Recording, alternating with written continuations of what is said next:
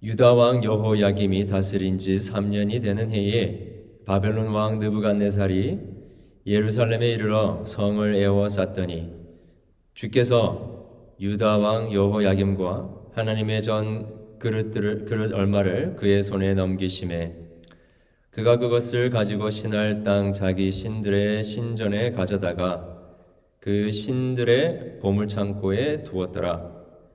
왕이 황관장 아스부나스에게 말하여 이스라엘 자손 중에서 왕족과 귀족 몇 사람 곧 흠이 없고 영모가 아름다우며 모든 지혜를 통찰하며 지식에 통달하며 학문에 익숙하여 왕궁에 설만한 소년을 데려오게 하였고 그들에게 갈대아 사람의 학문과 언어를 가르치게 하였고 또 왕이 지정하여 그들에게 왕의 음식과 그가 마시는 포도주에서 날마다 쓸 것을 주어 3년을 기르게 하였으니 그, 그 후에 그들은 왕 앞에 서게 될 것이더라.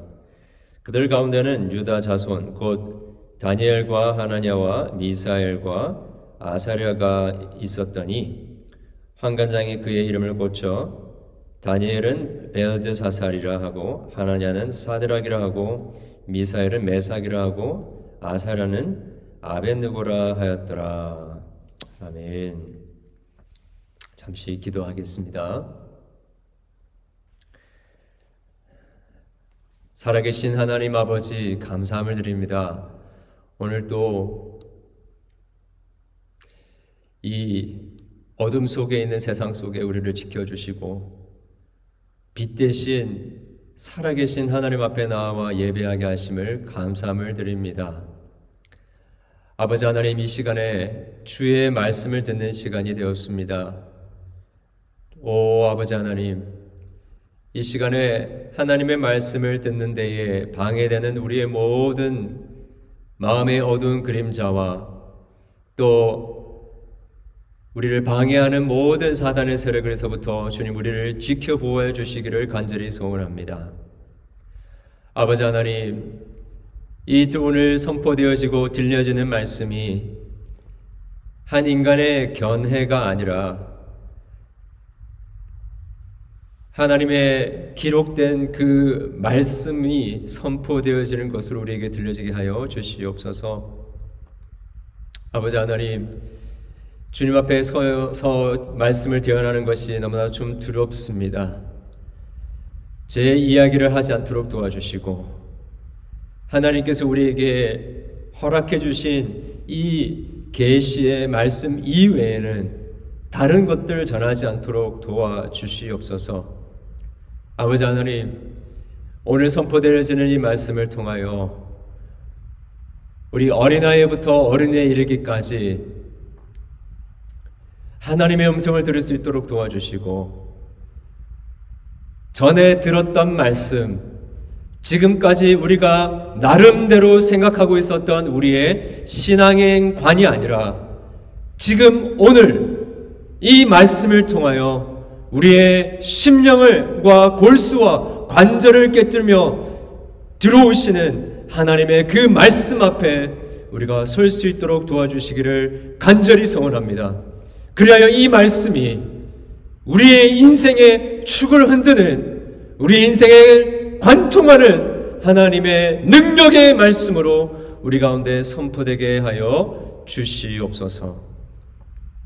전하는 자, 듣는 자 모두가 하나님 앞에 겸비하게 도와주시고 우리로 하여금 하나님의 말씀 앞에 어린아이와 같은 심령으로 온전히 받아들이며 믿음으로 받아들이며 순종하며 그 말씀에 우리 자신을 들이지 못하게 하는 모든 사단의 세력을 주님께서 물리쳐 주시고 우리 가운데 하나님의 나라의 그 말씀의 씨앗이 심겨지고 30배, 60배, 100배의 열매가 맺혀질 수 있도록 역사해 주시옵소서 예수 그리스도의 이름으로 기도합니다. 아멘. 자리에 앉아 주십시오.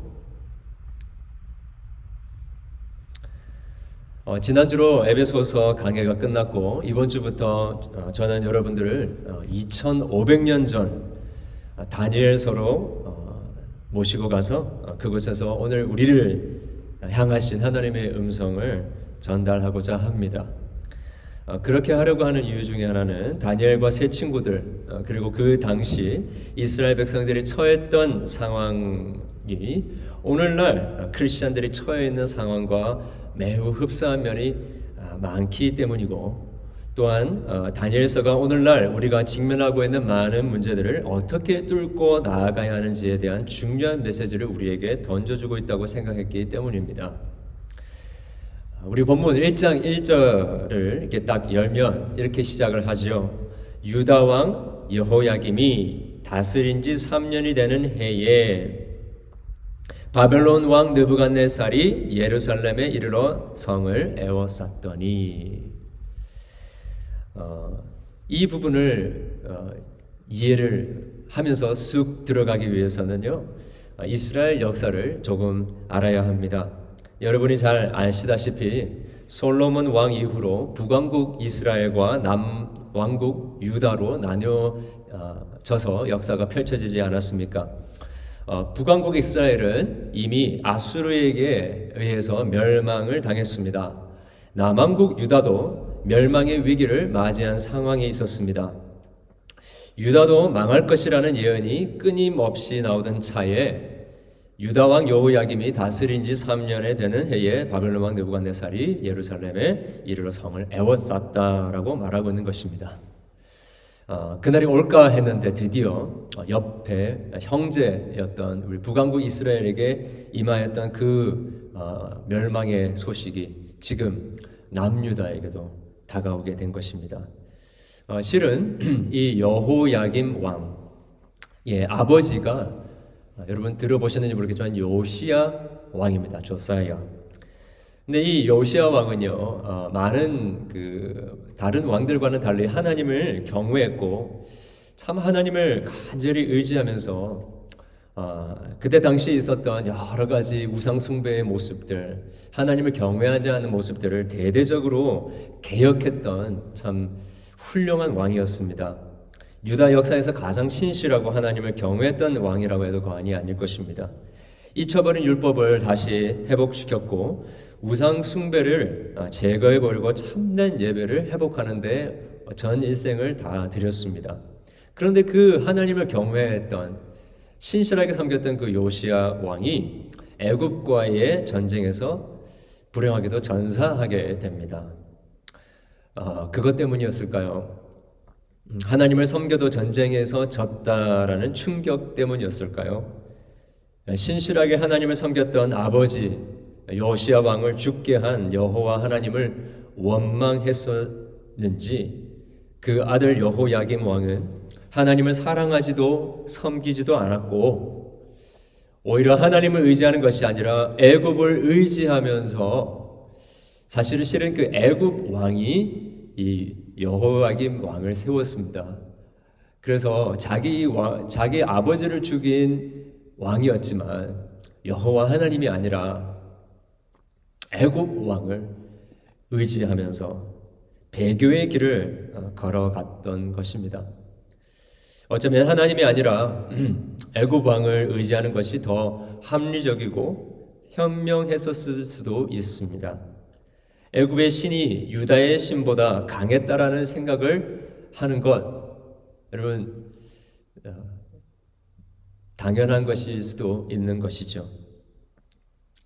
그렇게 애굽을 의지하면서 음, 평안하게 산다고 생각했는데 3년 후에 어, 예레미야 선지자가 이렇게 예언했던 것처럼 바벨론이 예루살렘 성을 애워싸 버리는 일이 일어나게 되었습니다.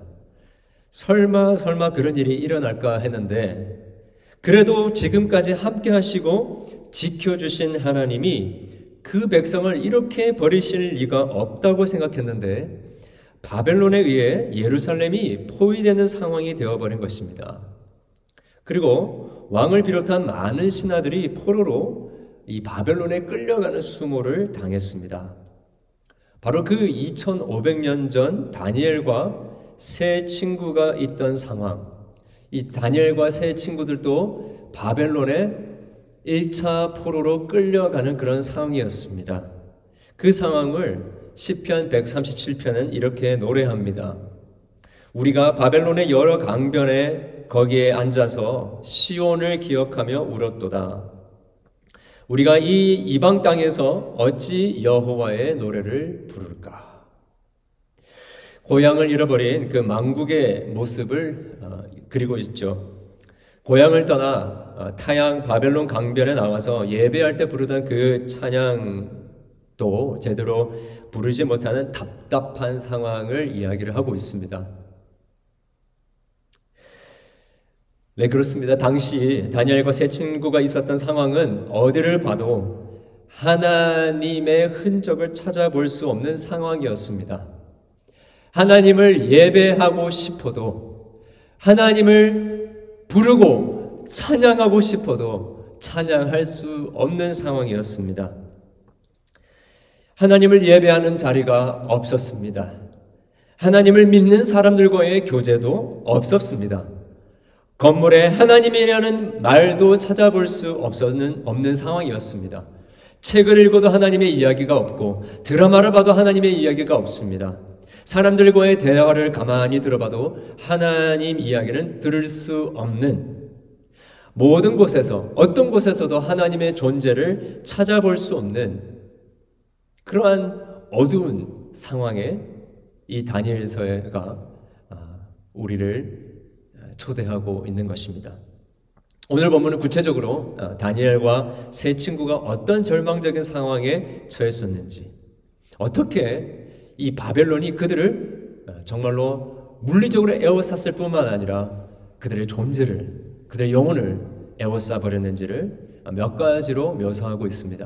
한 네 가지로 보기를 원하는데 첫 번째는요. 오늘 본문에 보니까 어, 4절에 그렇게 얘기하고 있지 않습니까?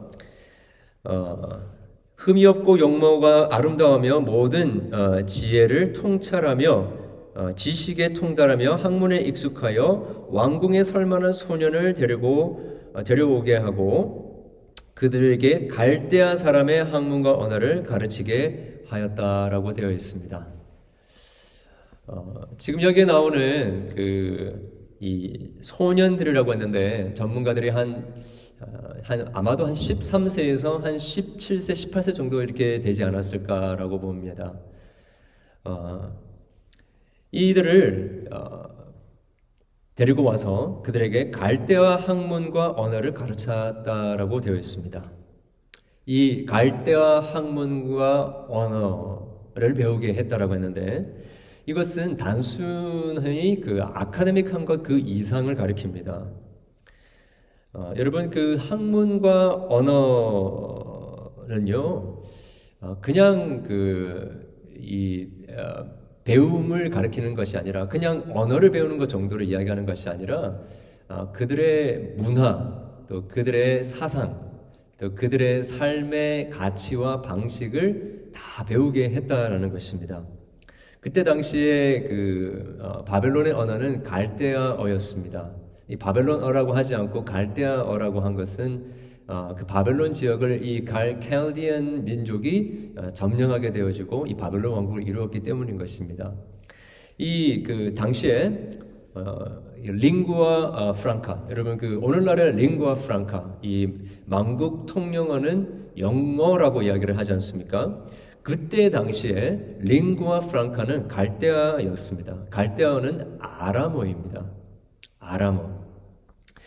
어, 그래서 우리 다니엘서는요, 2장부터 7장까지는 이 아람어로 기록되어 있고요, 어, 1장과 8장부터 12장까지는 어, 히브리어로 기록되어 있습니다.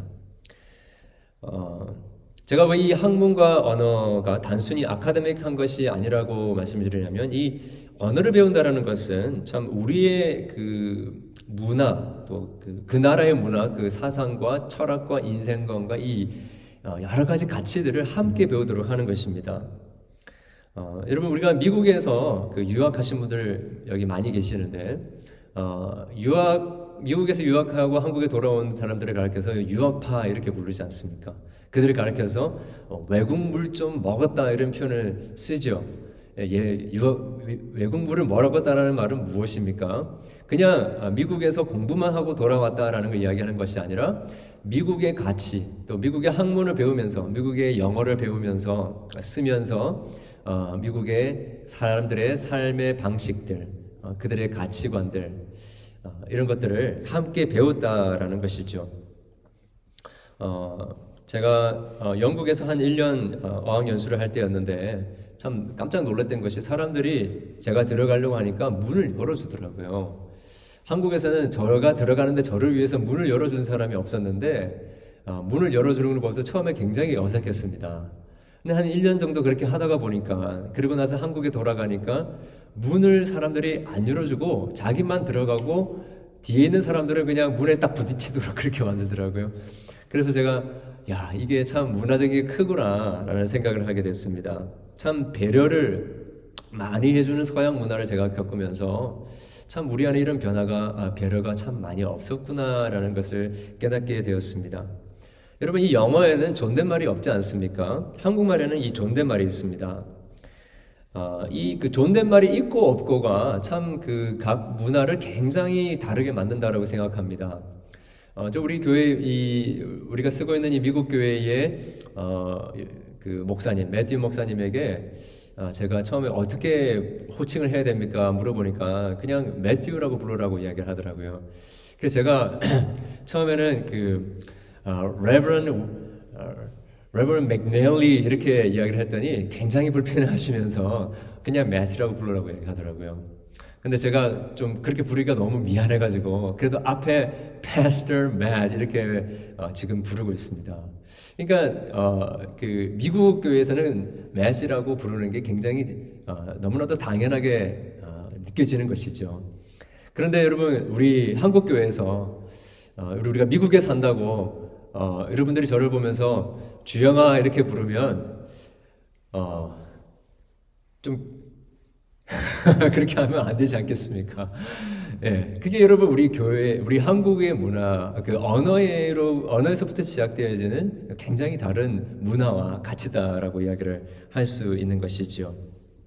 그래서 이 갈대아 학문과 언어는 단순히 학문적인 것이 아니라 이 사상과 가치가 주입되어지는 것입니다. 당시에 어, 그 갈대아의 학문 중에 하나가 이 점성술 같은 것이었습니다. 그리고 꿈을 꾼 것을 어떻게 해석하는가 이제 이런 학문이었는데 사실 성경에 보면 그런 점성술 미래를 예측하는 그런 점치는 것 이런 것들은 금지하였습니다. 그런데 그것을 일부러 가르치는 거죠.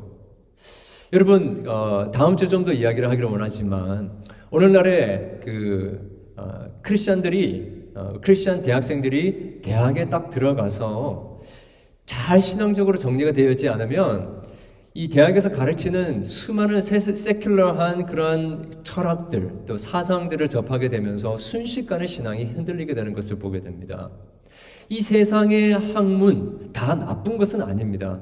우리 갈대아의 학문과 언어를 어, lingua franca이고 또 우리 모든 어, 하나님께서 어떻게 보면 일반적인 그 grace, common grace로 우리에게 주신 좋은 것들이기 때문에 과학도 배워야 되고 수학도 배워야 되고 언어도 배워야 되고 논리학과 생물학과 음악과 예술과 다 배워야 됩니다.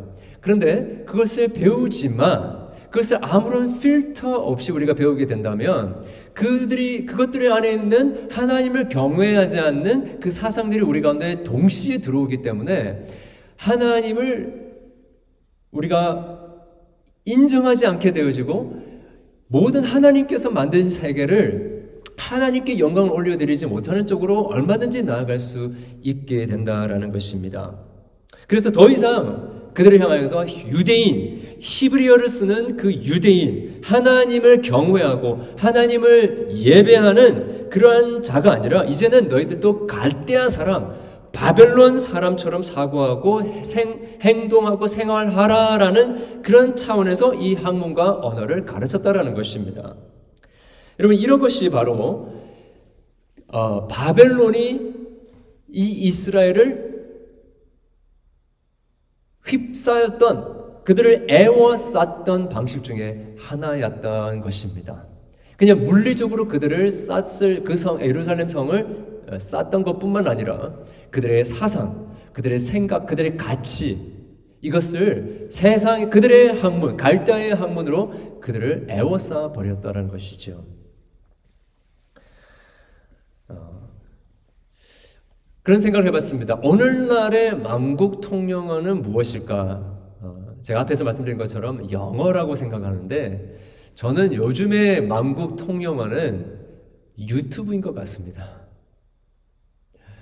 어, 세상 어디를 가더라도 모든 사람들이 유튜브를 합니다. 모든 사람들이 유튜브를 봅니다. 언어가 이해되든 이해되지 않든 그 유튜브에서 나오는 그 영상을 가지고 자기의 사상과 가치와 판단을 다 만들어 버리는 것이죠. 다 나쁜 것이 아닙니다.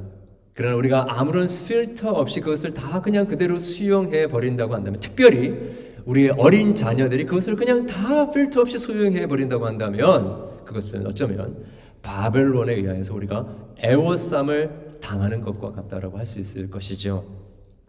두 번째 어, 바벨론의 어, 왕이 한 것은 이 바, 어, 다니엘과 세 친구의 이름을 바꿔버린 것입니다. 저는 이것을 어, 그들의 정체성을 어, 바꿔버렸다라고 생각합니다. 특별히 어, 그들이 가지고 있었던 하나님과의 관계에서 가지고 있었던 그 정체성을 바꿔버리고자 하였다라는 것이지요. 다니엘이라는 이 말은 하나님이 재판장이십니다라는 뜻입니다. 근데 이, 이 다니엘이라는 이름을 벨드사살, 이방신이었던 그 이방신이 나의 생명을 보호한다라는 이름으로 바꿔버립니다. 하나냐라는 이름은 하나님은 은혜로우시다라는 이름인데 이것을 바벨론의 신인 어, 마둑의 이름에서 딴 사드락이라는 이름으로 바꾸었습니다. 미사엘 친구의 이름은 하나님은 누구시냐? 하나님을 찬양하는 이름이었습니다. 그런데 이 이름을 메삭, 즉 바벨론의 시인의 이름을 딴 메삭이라는 이름으로 바꾸어 버렸습니다. 아사랴라는 친구의 이름은 여호와는 나의 도움이시다라는 뜻이었습니다. 그런데 이 이름을 바벨론의 신이었던 느고의 신복이다라는 이름으로 아벤느고라고 이렇게 이름을 개명시켜 버렸던 것이지요. 여러분 여기서 이름을 바꾼 것은 여러분 우리가 미국에 와서 이름을 뭐 존이나 뭐 제임스나 뭐 이런 걸로 바꾸는 것하고 다른 것입니다. 이때 당시에 당시 이름은 자기의 정체성일 뿐만 아니라 특별히 그들이 믿고 의지하였던 신과의 관계성을 이야기하는 것이었습니다. 그래서 어, 어떻게 보면 지금 오늘날 우리가 가지고 있는 우리 이름에 대한 우리 이름이 우리에게 주는 그런 정체성보다도 훨씬 더 어, 펀더멘탈한 하나님 앞에서 내가 누구인지를 규정해주는 그런 이름이었습니다. 그래서 그 이름을 이방신의 그 이름을 따서 바꾼다라는 것은 그들의 하나님과의 하나님과의 관계를 깨뜨려 버리고 이제 다른 이방신과의 관계 속으로 들어오라라고 하는 굉장히 종교적인 어, 그러한 어, 애호쌈, 박해였다라고 이야기를 할 수 있습니다. 어, 여러분 잘 아시는 그 요즘에 한창 또 새 신곡을 발표한 BTS 아시죠? 여러분 BTS의 팬클럽 이름이 뭔지 아시죠? 네. BTS의 팬클럽 사람들은 자기 모두를 가리켜서 ARMY라고 이야기를 합니다. ARMY. 예. 너 누구냐 물어보면 나 ARMY예요. 이렇게 얘기해요. 그게 그들의 정체성이 되었습니다. 왜냐하면 자기들이 숭배하고 월십하고 자기들이 좋아하는 그 대상에 비추어 봤을 때 자기들이 누구인지를 규정하는 것이죠. 블랙핑크, 여러분 블랙핑크의 팬클럽 이름 블링크입니다. 블링크. 너 누구냐 물어보면 나 블링크예요. 내가 월십하는 내가 좋아하는 그룹이 블랙핑크입니다. 이 얘기 한 겁니다. 어, 여러분 페이스북도 그렇고 또 어, 유튜브도 그렇고 요즘에 팔로우를 많이 합니다. 그래서 팔로워, 예, 트위터 팔로워가 있지 않습니까? 어떤 어, worship하고 좋아하는 그런 사람을 향해서 follow를 하는 것입니다. 여러분 이게 바로 우리가 누구인지 그 정체성을 결정하는 것이죠. 어, 요즘에는 참 labeling을 많이 하려고 합니다. 왜냐하면 그 전에는 어, recognize가 되지 않았던 많은 부류의 사람들이 있는데 이제 다 커밍아웃을 하는 것이죠. 나는 이러한 사람입니다라고 하면서 labeling을 하는 것이죠. 그것이 다뭐 나쁘다라기보다도 오늘날의 그래 트렌드를 이렇게 살펴보게 되면 자기가 누구인지를 끊임없이 자기 identity를 identify 하려고 하는 노력을 하게 됩니다. 근데 그 어, 트렌드를 잘 들여다보면 하나님께서 나에게 주신 그러한 정체성보다도 하나님을 떠나서 내가 원하고 내가 좋아하고 내 자신이 필요로 하는 그것들로 내 자신을 labeling 하면서 identify 하는 그런 일들이 지금 벌어지고 있다는 것이지요. 여러분은 누구입니까? 여러분의 이름은 어떤 이름을 가지고 있습니까? 여러분, 저와 여러분은요, 우리 스스로 레이블링한 그러한 아이덴티티를 가지고 살아, 살아가고 있는 자가 아니라 하나님께서 우리를 향하여서 붙여주신 그 이름, 크리스찬, Christ follower, 그리스도를 따르는 자라라는 그 정체성을 가지고 우리가 살아가고 있는 것입니다. 그런데 이 바벨론에서 그들이 이름을 바꾸면서 더 이상은 하나님의 follower가 아니라 이방신들의 follower로 그렇게 규정을 해버렸다라는 것입니다. 오늘날의 상황하고 굉장히 흡사한 부분이 많지 않습니까? 세 번째 바벨론이 한 것은 격리였습니다. 4절에 보니까 그들을 바벨론으로 데리고 와서라고 했지요. 가만히 생각해 봤을 때에 예루살렘에서 학교를 세워서 그들에게 가르쳤을 수도 있지 않았을까라고 생각했습니다. 왜 그들을 굳이 엄청난 예산을 들여서 그들을 바벨론까지 데리고 와서 왕궁에서 그들을 가르쳤, 가르쳤을까? 저는 이것을 신앙의 관점으로 보았을 때에 사단이 우리를 격리하는 것이라고 생각을 하게 되었습니다. 이 격리라는 것은요, 영적인 의미로 봤을 때는 신앙의 도움을 받을 수 있는 현장에서부터 끄집어내는 것을 말하는 것입니다. 항상 영적으로 도전을 받을 수 있는 신앙의 공동체에서부터 끄집어내어서 격리시켜 버리는 것입니다. 언제든지 하나님을 예배하면서 예배를 드릴 수 있는 그 영적인 자기 정체성을 확실히 할 수 있는 그 공동체, 그 교회 현장에서 그들을 끄집어 내어서 격려, 격리시켜 버리는 것입니다. 신앙이 어, 싸늘하게 썩어져, 식어져 갈 때 그 원인을 되돌아보면 항상 영적으로 도전을 받고 은혜를 받았던 교회 공동체로부터 물리적으로든 아니면 우리의 마음으로, 우리의 영적으로 마음이 그 영적인 공동체에서 떠났었다라는 것을 깨닫게 되는 것입니다. 여러분 정말로 신앙의 열정, 뜨거움을 유지하고 싶으십니까? 신앙의 날로 가까이 계셔야 합니다. 항상 하나님의 은혜와 사랑을 공급받을 수 있는 신앙의 공동체에 가까이 계셔야 합니다. 그런 의미에서 이 예배를 지키는 것은 너무나도 중요합니다.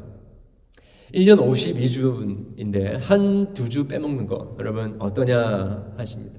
근데 그게 아니라요. 한 두 주가 이제 한 달, 두 달이 되는 것이고 점점 영적인 난로에서 멀어져 가고 식어져 가는 것을 경험하게 되는 것이죠. 그것이 사단의 전략이라고 생각합니다. 어, 물리적으로 뿐만 아니라 마음이 멀어지면 안 된다는 것이죠. 부모님들, 어, 우리 그 새 학기가 시작되면 캠퍼스에 우리 자녀들을 드랍하고 어, 여러 가지 어, 필요한 것들을 사주고 기숙사 확인하고 그렇게 가지 않습니까? 아, 그런데 모든 부모님들이 그냥 그렇게 하고 떠나는 것이 아니라 우리 교회에 나오는 우리 청년들의 부모님들을 보게 되면 함께 그 멀리 한국에서 오셔가지고 혹은 저 멀리 타주에서 오셔가지고 함께 주의를 보냅니다. 자녀들과 함께. 이제 앞으로 3년, 4년 동안 보낼 이곳에서, 지낼 이곳에서 그들이 함께 해야 할 영적인 공동체가 어떤 공동체인지를 확인을 하고 그 자녀들로 하여금 목, 담임 목사님과 함께 인사시키고 그래서 뭔가 이렇게 accountability가 생기게 만들어주고 난 다음에 떠나는 것이죠. 제 스스로도 그렇게 고백할 수 있습니다. 그렇게 하시고 떠나신, 떠난 우리의 자녀들은 늘 더 이렇게 accountability를 하게 되는 게, 어, 뭐, 어쩔 수 없는 것 같습니다. 부모님 얼굴을 봤기 때문에, 또 기도하고 계시는 것 알기 때문에. 비록 이곳에 사정상 오지 못하신, 못하셨다 하더라도, 연락을 주시고 또 기도하고 계시다라고 이야기하시고 또 그렇게 계속해서 accountability를 하는 것을 통하여서 결국에는 우리의 자녀들이 영적으로 식어지지 않고 격리되어지지 않고 끊임없이 어, 영적인 따뜻함과 뜨거움을 유지하게 되는 일이 그렇게 해서 일어나지 않습니까? 그래서 우리는 항상 영적 갈로에 가, 난로에 가까이 있어야 합니다. 특별히 이 코로나 바이러스로 우리가 사회적 거리를 두고 어, 격리되어 혼자 지내는 이 시간이 어, 물론 그 자신을 돌아볼 수 있는 좋은 기회이기도 하지만 보다도 우리에게 큰 신앙적인 위기라고 생각을 합니다. 우리의 근본적인 신앙이 무엇인지를 어, 참 직면하지 않으려야 않을 수 없는 그러한 어, 상황 가운데 우리가 있습니다.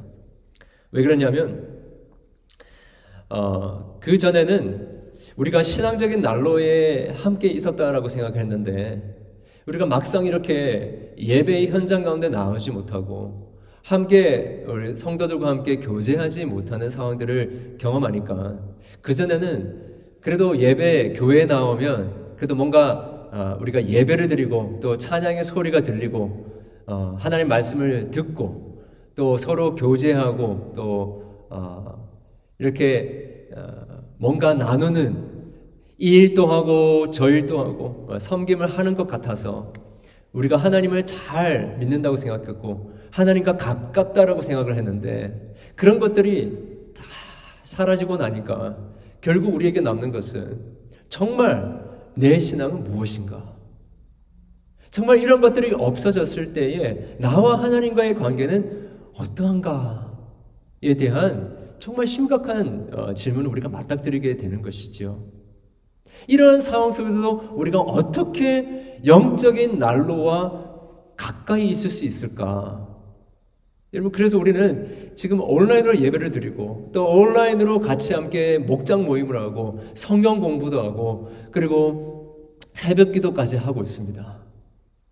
어쩌면, 이런 미디엄, 이러한 방편들을 통하여서 하나님께서 우리로 하여금 다른 모든 것들은 다 거추장스러운 것은 다 제하여 버리고 마치 바벨론에 끌려가 격리되었던 그 이스라엘 포로가 된 이스라엘 백성들과 같은 그런 상황 속에서 우리는 어떻게 우리의 신앙의 뜨거움을 유지를 할 수 있는가라는 고민을 하나님께서 하게 하신다라고 생각을 하게 됩니다. 네 번째로 어, 바벨론이 그들을 어, 애워싼 방식은 아이러니하게도 왕의 음식 포도주와 풍성한 쓸 것이다 라고 이야기를 할 수 있습니다. 4절에 나오죠. 어, 그들에게 왕의 음식을 어, 먹게 하고 포도주를 먹게 하고 마시게 하고 또 왕의 왕궁에서 쓰는 좋은 것들을 풍족하게 공급해 주었다라는 것입니다. 어, 저는 참 이게 제일 무서운 것 같습니다. 이 어, 그 애워쌈이 가장 무섭다라고 생각합니다. 어, 당시에 그 포로민으로서 그 어떻게 보면 주권도 빼앗기고 와 황폐해져 버린 그 이스라엘에서 살던 이 다니엘과 세 친구가 이 화려한 바, 바벨론의 왕궁에 초청되어져서 거기서 왕이 먹는 음식을 같이 먹고 그리고 왕의 포도주를 급상품 포도주를 마시고 또 그들에게 어, 이 그 왕궁 특허 물품을 그냥 필요한 만큼 다 공급해 줬다라고 한번 생각해 보십시오. 아, 네, 여러분 정말 top class 중에서도 top class를 경험했던 것입니다. 그럼 이게 참 이 오늘날 우리 세상이 우리를 에워싸버리는 우리의 숨을 조여오는 굉장히 가장 무서운 것 중에 하나라고 생각합니다. 사람들은 잘 먹고 잘 마시고 편해지고 좋은 것을 누리기 시작하면 그게 그냥 한이 없습니다. 이 정도면 충만, 충분하다라는 게 없습니다. 누리면 누릴수록 더 누리고 싶고 그래서 신앙의 그 제어력을 잃어버리게 되죠. 영적 긴장감을 그냥 확 나와버립니다. 이름을 바꾸고 세계관과 문화를 바꾸고 격리시키고 하는 것은 다 어쩌면 이겨낼 수 있을지는 모르겠는데 이 풍부한 음식과 이 풍족함은 정말 이기기가 힘들다라는 것이죠. 우리 내 다음 주에 살펴보겠지만 그들이 다른 것은 어, 절제했다는 말이 안 나오는데 이 왕의 음식만큼은 그들이 먹지 않기로 결단하는 건 나오지 않습니까? 그만큼 배부르고 또 좋은 환경 속에 처해 있는 것 이것이 어, 우리로 하여금 어, 하나님을 떠나버리게 하고 우리를 완전히 에워싸 버리게 되는 그런 아주 무서운 것 중에 하나라는 것입니다. 여러분 우리가 오늘날에 얼마나 편안하게 신앙생활 하고 있습니까? 먹는 것이 없어서 삶의 어떤 기본적인 이센셜한 부분들이 충족되지 않아서 어려움을 겪는 분들이 많이 없습니다. 그렇다 보니 여러분 우리가 예배를 드려도 편안하게 집에서 예배드리고 또 우리 교회에 나오더라도 파킹장에 문제도 없고 그리고 서로 널찍감치 앉아서 그렇게 어, 편안하게 예배드리지 않습니까? 여러분 지금 또 어쩌면 이 세상에서 더 많은 크리스천들의 수는 같이 함께 모여서 예배드릴 예배를 예배도 드리지 못하는 그런 상황 가운데 신앙생활을 하고 있지 않습니까? 언제 잡혀가서 언제 어떠한 고문을 당하고 언제 어떻게 우리의 목숨이 어, 떠나갈지 모르는 그런 위기천만한 상황 속에서 신앙생활을 하고 있습니다. 그런데 우리는 너무나도 배부르고 너무나도 편안한 그런 상황 속에서 우리가 신앙생활을 하고 있습니다. 이것이 어쩌면 이 세상, 이 바벨론에 우리에게 주는 가장 위험한 애워싸움 중에 하나라고 생각할 수 있는 것이죠. 이렇게 우리의 언어를 바꾸고 어, 사상과 가치관을 바꾸려고 하고 격리를 시켜서 하나님의 백성의 정체성을 잃어버리게 하는 이러한 어, 상황 속에서 바 다니엘은 어떻게 대처를 했는가? 오늘 본문에 2절 말씀이 우리에게 그 단서를 제공해 주고 있습니다. 여러분 1절 말씀에 유다 왕 여호야김이 다스린 지 3년이 되는 해에 바벨론 왕 느부갓네살이 예루살렘에 이르러 성을 애워쌌더니 여러분 이것은 그냥 어떻게 보면 객관적인 일반적인 그 역사의 소술입니다. 자 그런데 2절에 보면요. 다니엘이 이것을 하나님의 중심의 역사관으로 바꿔서 기술을 하고 있습니다. 어떤 주석가는 이것을 신학적인 역사 선수 서술이라고 이렇게 표현하기도 했습니다. 주께서 유다 왕 여호야김과 하나님의 전 그릇 얼마를 그의 손에 넘기심에 그가 그것을 가지고 시날 땅 자기 신들의 신전에 가져다가 그 신들의 보물 창고에 두었더라. 여러분 하나님을 예배할 때 썼던 성전의 기구들을 약탈당해서 바벨론의 신들을 섬기는 그 신전에 그냥 던져버리게 됐다라는 것입니다. 어쩌면 음, 여러분 그 나라와 나라끼리 싸우면서 가장 모욕적이고 치욕적인 어, 일을 한다고 하면서 그 나라의 수장, 뭐 대통령이나 prime minister나 이런 사람들의 사진을 어, 이렇게 펼쳐놓고 그 뭐 발을 밟는다든지 짓밟는다든지 아니면 그 나라의 국기를 태운다든지 그러지 않습니까? 이 하나님을 상징하는 어, 성전의 기구를 이 바벨론의 신전에다가 갖다 놓았다라는 것은 그 나라의 신을 모욕하는 것이고 그 나라에게 가장 수치스러운 모욕적인 일들을 했다라는 것입니다. 이 굴욕적인 상황을 다니엘이 어떻게 적고 있냐면요. 어떻게 적고 있습니까? 오늘 본문에 보니까 여호와께서 그것들을 다 넘기시니 지금 주어가 바뀌었어요. 1절에서는 어떻게 보면 여, 배, 여, 바벨론 왕 느부갓네살이 주어였습니다. 그런데 2절의 주어는 여호와 하나님이 그들에게 이것을 넘기셨다라는 것입니다. 주께서 이런 일들을 당하, 당했다라는 것이 아니고요. 하나님께서 이 성전의 기구를 바벨론의 신전에다가 갖다 주었다라고 이야기를 하고 있습니다. God gave it to them. 이것이 너무나 중요한 하나님 중심적인 역사관이라고 이야기를 할 수 있습니다. 여러분 우리가 어, 착각하는 것이 있습니다. 어, 우리 예수 믿는 사람들이 1등을 안 하면 하나님의 영광이 가려워집니까? 우리 아들이 아이빌리그를 못 가면 하나님의 영광이 가리워진다라고 생각하십니까? 크리스천의 비즈니스가 잘 안 되고 뱅크럽을 하게 되면 하나님의 영광이 땅에 떨어지는 것이다라고 생각을 하십니까? 지금 가장 굴욕적인 일, 하나님의 성전의 기구들이 이방 신전에 던져지게 된 이것이 하나님의 패배, 하나님의 영광의 실추, 하나님의 실패로 묘사하지 않고 다니엘은 그 모든 일이 하나님이 하신 일이라고 이야기를 하고 있습니다. 내가 하는 일이 주의를 위한 일이라고 선언하는 그 일이 잘 되지 않습니까? 하나님의 교회가 잘 안 돼요? 여러분이 하나님의 주님의 이름을 걸고 한 그 사역이 잘 안 됩니까? 여러분 그러면 하나님이 실패한 건가요? 우리가 그렇게 섬겼던 하나님 가짜인가요? God gave it to them 이라고 하는 것입니다. 하나님이 무엇입니까? 하나님이 그 역사에 비록 하나님 자신에게 너무나도 굴욕적이고 모욕적인 일이 벌어졌다 할지라도 God 하나님이 그렇게 하셨다라는 것입니다. 하나님이 그 역사의 주관자가 되신다라고 하시는 것이죠. 하나님의 성전의 기구들이 이방신들의 어, 신전에 들어가게 되었고 하나님이 아무것도 하지 못하는 연약한 신으로 추락한 게 아니라는 말입니다.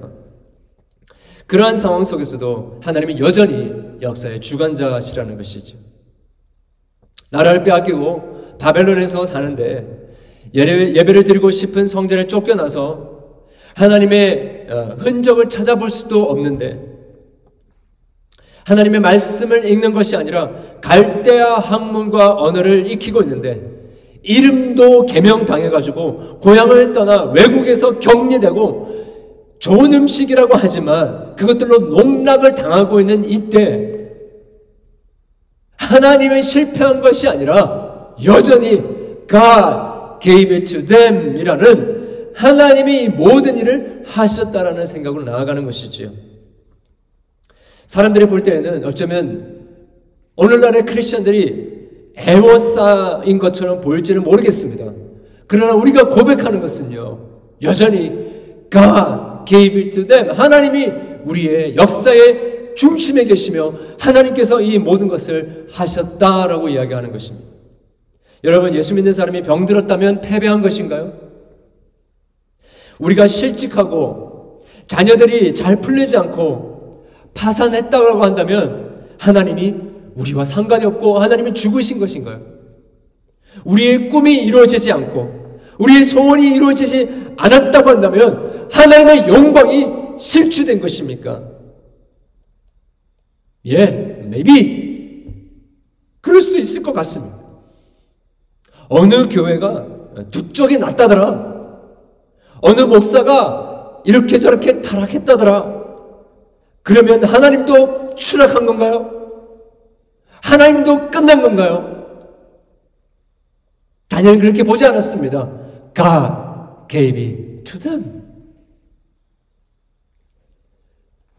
하나님을 믿는 자들의 가정에 자녀, 장애 아이가 태어나고 자녀, 자녀 중에 한 명이 동성애라고 커밍아웃을 하고 남편이 바람을 피고 맨날 부부끼리 싸우고 아이들은 반항만 하고 게임 중독에 알코올 중독, 야동 중독에 빠졌다고 여러분 하나님이 실패한 것인가요?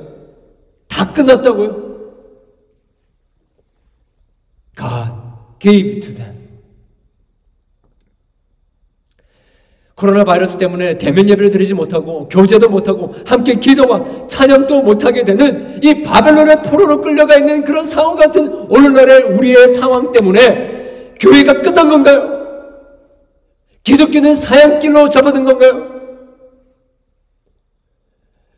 코로나가 우연히 발생한 불행이라고요? 아니에요. 아닙니다. God gave it to them. 하나님의 역사의 속에 하나님의 역사의 주관자가 되시고 알파와 오메가가 되셔서 하나님의 시작한 일은 반드시 끝을 이루시는 분이 바로 우리 하나님이시라는 것을 믿으시기를 바랍니다. 여러분 그걸 믿으니까 아무리 악한 자들의 교활한 공격 속에도 신앙인의 정체성을 지키고 이 세상의 부귀와 영화와 안락함으로 우리의 신앙을 잠식시키려고 하는 그때에도 절제할 줄 알고요. 그것 때문에 의기양양하지 않고 그것 때문에 우리가 우리가 하고 싶은 대로 하지 않고 수많은 이상한 사상들이 우리에게 주입될 때도 하나님의 말씀으로 필터링 하면서 끝까지 우리의 믿음을 붙들고 선한 일을 시작하신 그 하나님께서 계획하신 대로 반드시 이루실 것이다라는 그 믿음을 가지고 비록 우리의 눈으로 볼 때에는 우리가 그토록 기도하고 기다렸던 일들이 바로 이루어지지 않는 것처럼 보인다 할지라도 여전히 God is in control 하나님이 오늘도 우리의 삶을 인도하신다라는 그 확신을 가지며 신앙의 지조를 지키는 것입니다. 그것을 다니엘이 지금 우리에게 가르쳐 주고 있는 것 아닙니까? 여러분, 바로 이것이 십자가 신앙 아닙니까? 예수님이 십자가에 달려 돌아가셨을 때 모든 사람이 그 예수님이 실패했다고 하나님이 실패했다고 생각했지 않습니까?